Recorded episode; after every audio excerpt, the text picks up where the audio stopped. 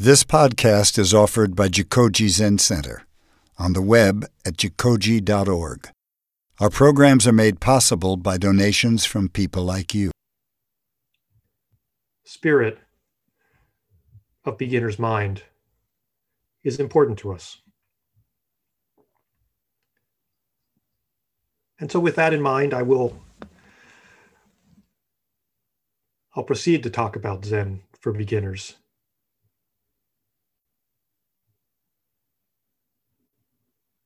In the hope that it can remind us all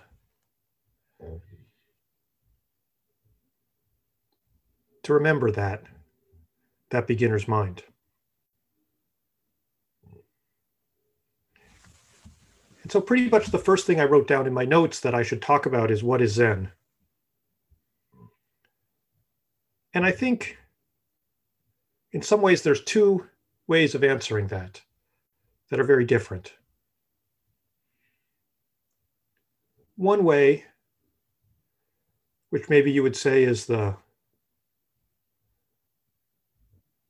I don't know, the scholarly way of answering or the um, even secular way of answering, is that Zen is a branch of Buddhism, specifically Soto Zen, which is our uh, lineage is that branch from Japan. Buddhism, as all of you know, I'm sure, began in what is now northern India with the historical Buddha sometime around 400 BCE. Buddha was a prince raised in great luxury it had been foretold that he might become a great spiritual teacher. And his parents were not very happy with that possibility. And so they did everything they could to steer him away from the spiritual life, assuming, I think, probably correctly, that what tends to lead us towards spiritual practice uh, is suffering. And so they did everything they could to shelter him and to keep him from suffering. It said that they posted guards at the palace gates, and anyone who seemed unhappy was not allowed in. Uh, and they created this sort of magical world where essentially his every whim was catered to.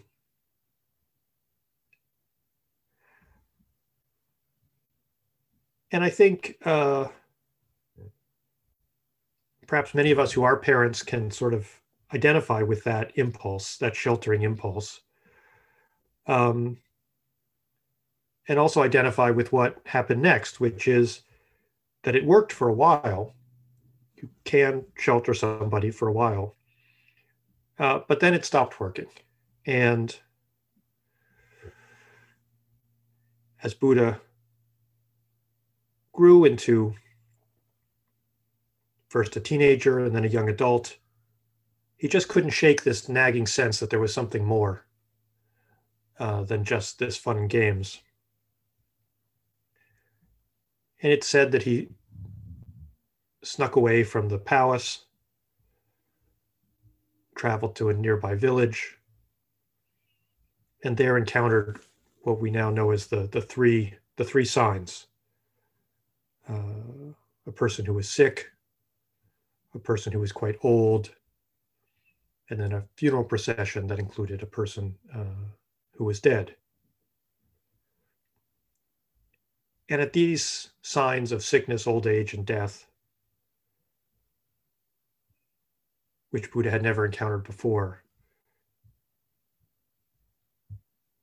He became even more sure that there had to be something more to life than what he had experienced. That uh, a life of pleasure in the long run would provide no escape from these three forms of suffering.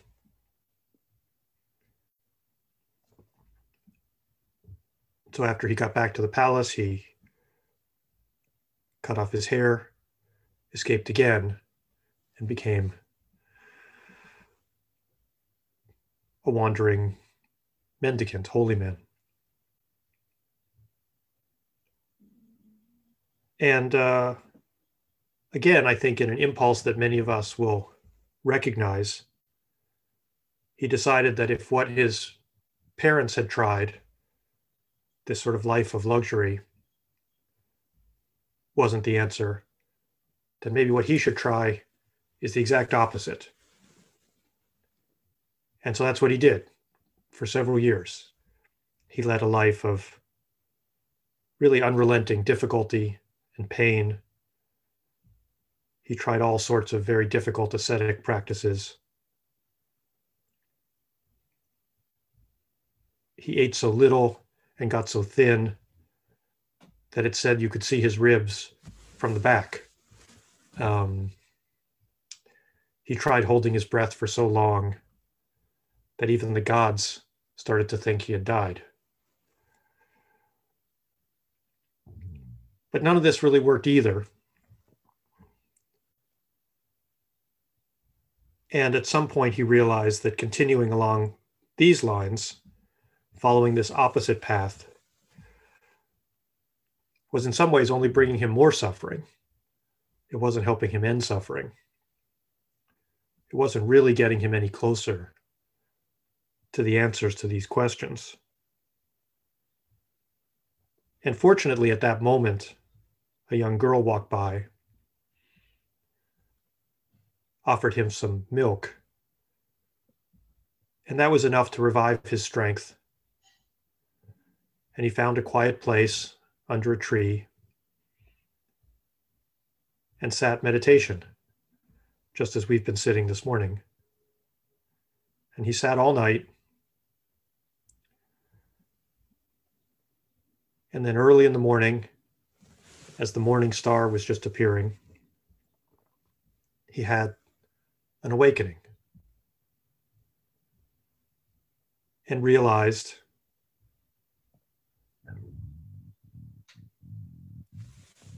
that if the answer wasn't in chasing pleasure and the answer wasn't in chasing pain, that the answer must be in the middle. And this middle way became his fundamental teaching. And at first, he really wanted to end the story there. He felt it had been so difficult for him to arise, arrive at this truth that it just seemed very unlikely that anyone else would be able to understand it that the subtlety of this middle way, this path to liberation from suffering, was just too difficult. But it said that the gods interceded, pleaded with him to become a teacher. And he decided to give it a try. And for the rest of his life, I think some 40 years, he pretty much did nothing else. He traveled all around northern India, teaching, collecting students. We don't know exactly how many students he taught in his lifetime, but the scriptures tell of individual lectures that had 500 monks and nuns and lay people in attendance. So it must have been quite a few.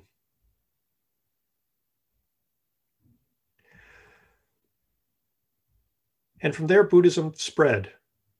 After his death, his students gathered together to uh, agree on his teachings,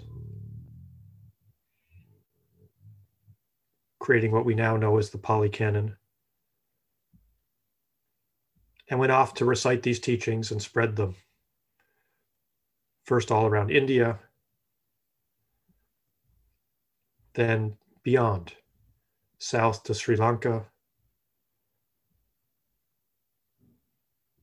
east into Southeast Asia, Burma, Thailand,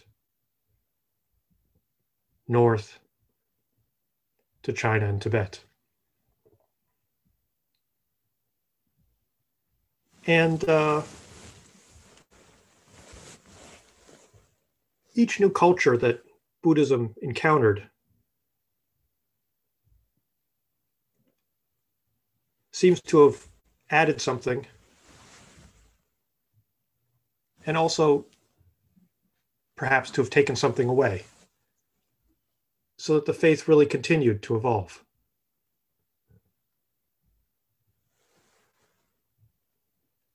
In Tibet, of course, Buddhism encountered a complex set of mystical teachings and has led to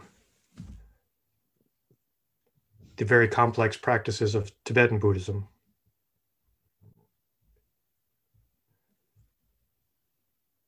In China,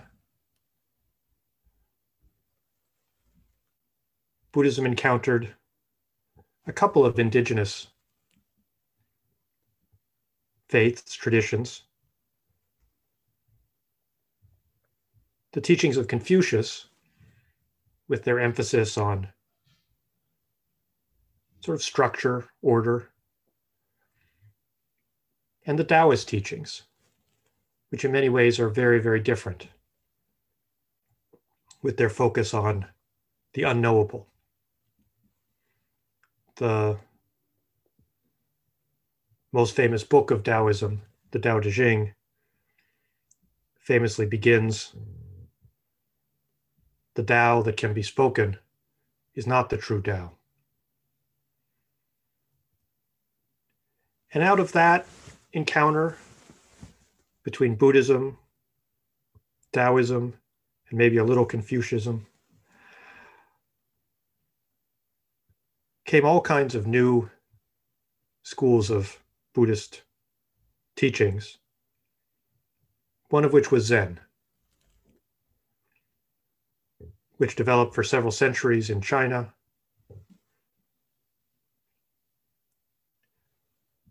and then ultimately spread to Japan. Our branch, the Soto Zen branch, was brought to Japan by Dogen.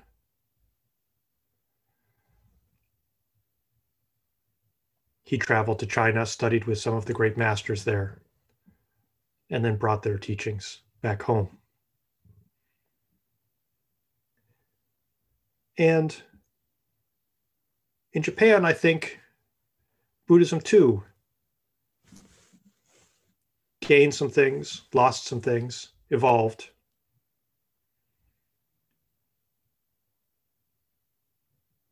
Dogen Zen has this almost unrelenting emphasis on, on practice, on sitting. And sitting without without goal, without uh, some further purpose.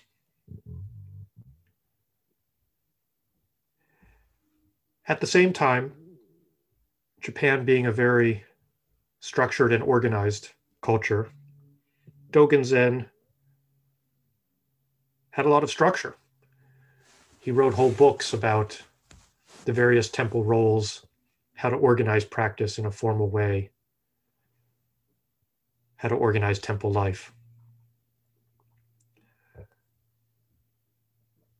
And Japanese Zen Buddhism developed many, many formal practices and rituals. And so from there, then Zen came to America. As I mentioned, our lineage in some ways started with Shunryu Suzuki coming over and then inviting our founding teacher, Kobun, to join him. The two of them together really were responsible for practice at Tassajara, the first Zen monastery in the West, where it was really Kobun who took it upon himself to adapt these complex rituals from Japan to something he felt would be more appropriate for American practice. And so, you know, practices that have become well established really across Zen temples in America, like Oryoki, are in some sense ancient practices, but in other ways, they're really Kobun's invention. They're his simplification that he thought would work for us. And after doing that for a while, he he left and started several other temples, including Jikoji, where again he kept refining his vision, adding some things, taking some things away, and giving us the practice that we have now in our temple, which is in many ways, even, or not in many ways, it is less formal than Tassajara, but retains some some elements of these rituals as we saw in our service.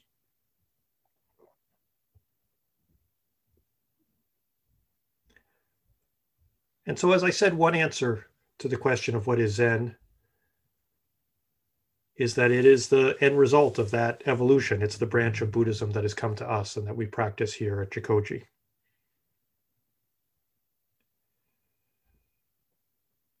But I think, again, there's another answer that Zen is also something else.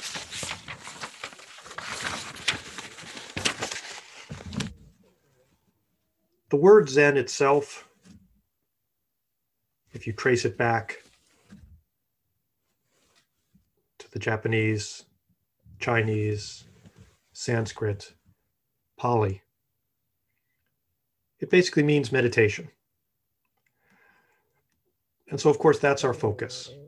We are the, the school of Buddhism that focuses on meditation.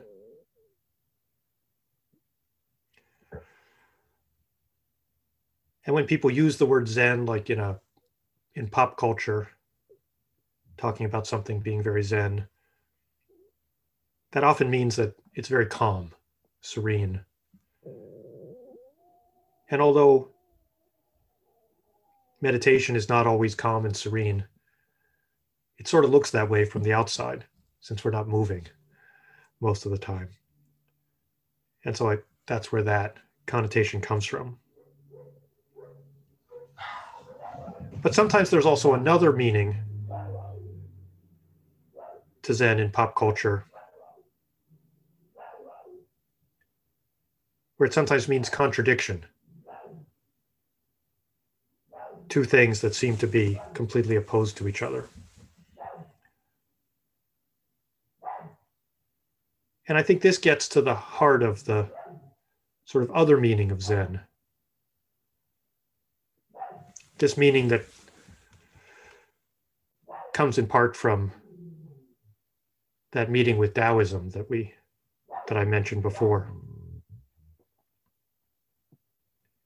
This sense of contradiction that we also see in the Heart Sutra. That there's no suffering and no elimination of suffering.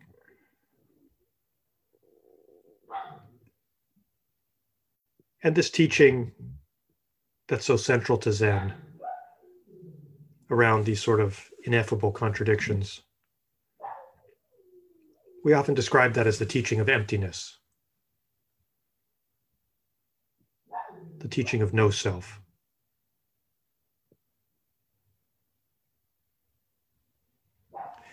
And so, what does no self really mean?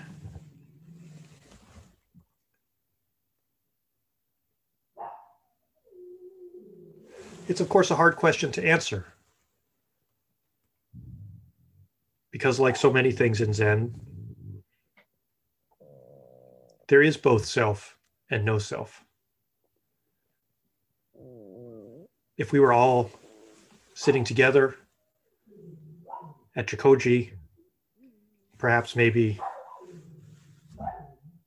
during the period of Kinhin between our two sittings, walking through the Zendo, and you bumped into me, you wouldn't walk right through me. You would feel me because there is something there. There is something to this person. We're not ghosts, we're not immaterial. There is some element of self that is real.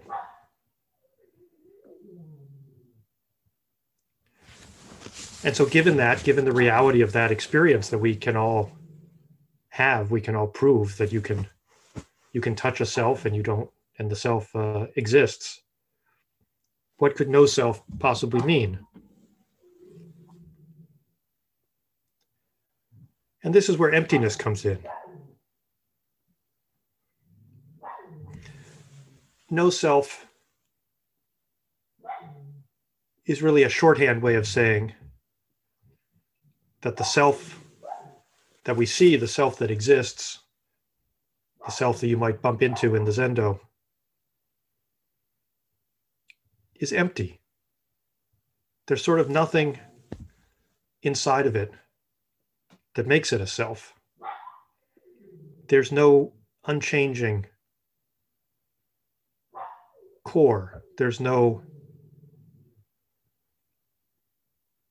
there's no one thing inside. And not to be gruesome, but you can sort of imagine this that, you know, if you,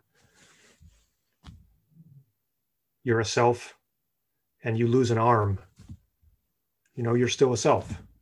And you could lose a leg and you would still be that self. And somehow there's no one thing that if you lose that, then suddenly you lose the self. And so if there's not one thing inside that makes you a self, then what does it mean to be a self?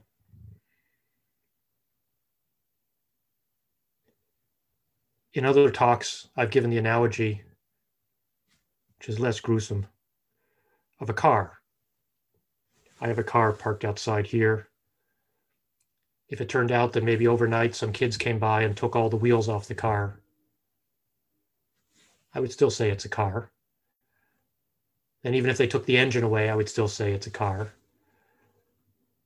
and you can kind of go through it piece by piece. And it turns out there you can't get to that one piece that makes that the car.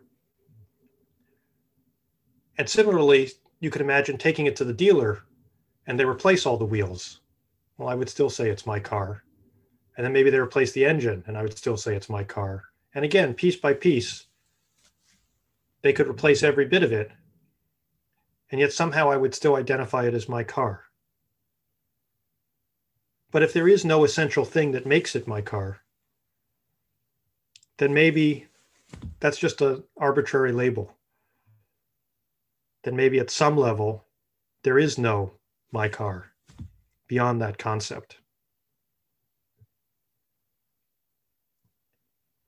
And so, no self means that, like everything in this universe, the self is, is empty of that essential, unchanging form.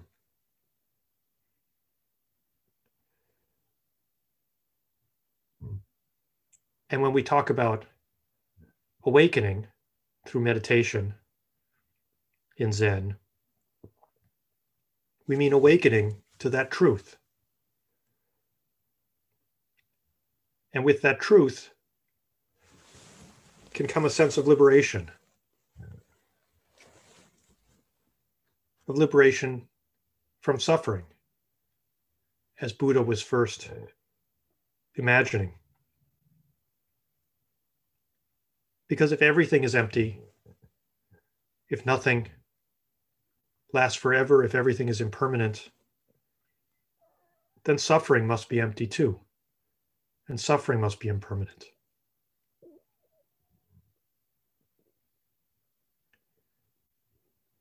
And that is why we have, as part of our Four Noble Truths, that life is suffering. But there is also an end to suffering.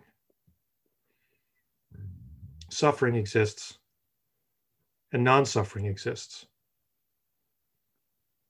Suffering is everywhere, but liberation is possible.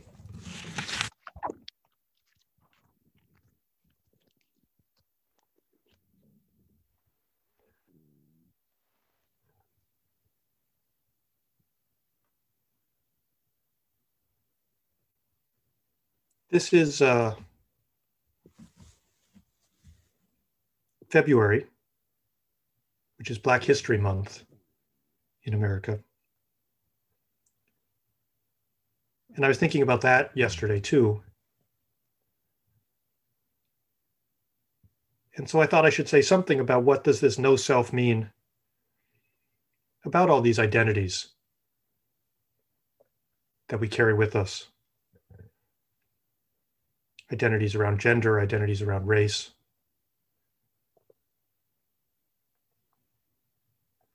If there's no self, what does it mean to say that someone is black, someone is white, that someone is Japanese, that someone is American?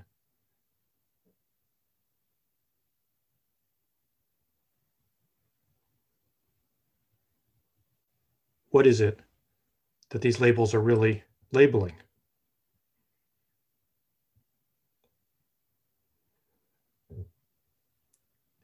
Earthlyn Manuel, a great black Zen master, has a lovely way of putting this that oneness does not mean sameness. That the fact that we are all one and we are all empty does not mean that we're all the same. In the same way that no self doesn't mean that you can walk right through me in the Zendo.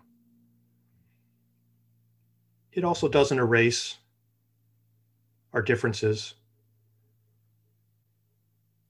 in physical appearance, in personal history. And it certainly doesn't erase the long history of oppression based on those differences.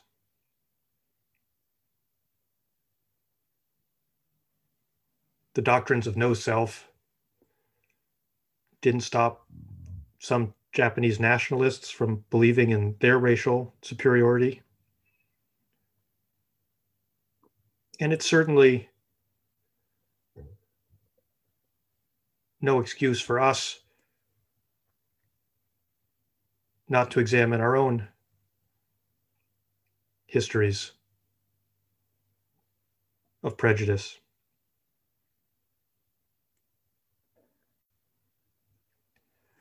And yet, I think the great lesson of Buddha is a very hopeful one.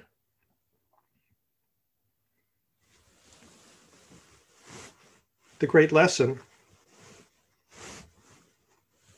is that liberation is possible for everyone, for anyone.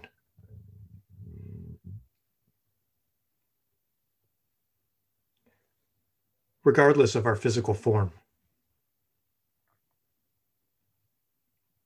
that all of us can realize that emptiness. Awaken to those truths and be liberated from suffering. Buddha taught students of all kinds. He taught everyone from royalty to slaves. He taught people of many races, religions, genders.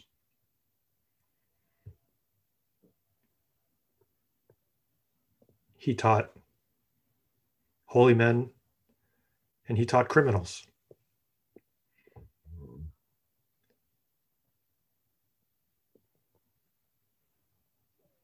And there are examples in our scriptures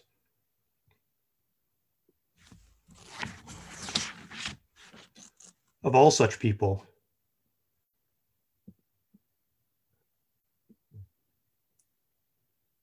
Accepting his teachings, awakening to their truth, and experiencing liberation.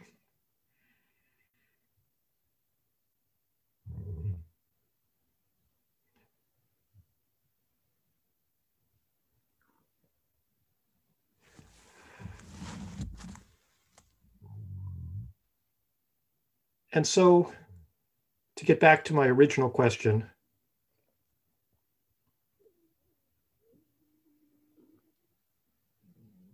perhaps that is the best answer to the question of what is Zen.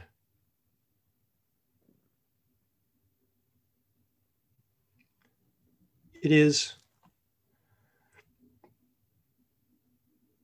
our unwavering belief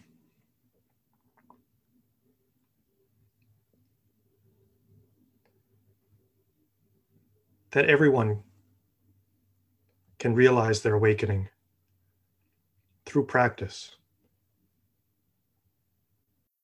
Thank you for listening to this podcast offered by Jikoji Zen Center.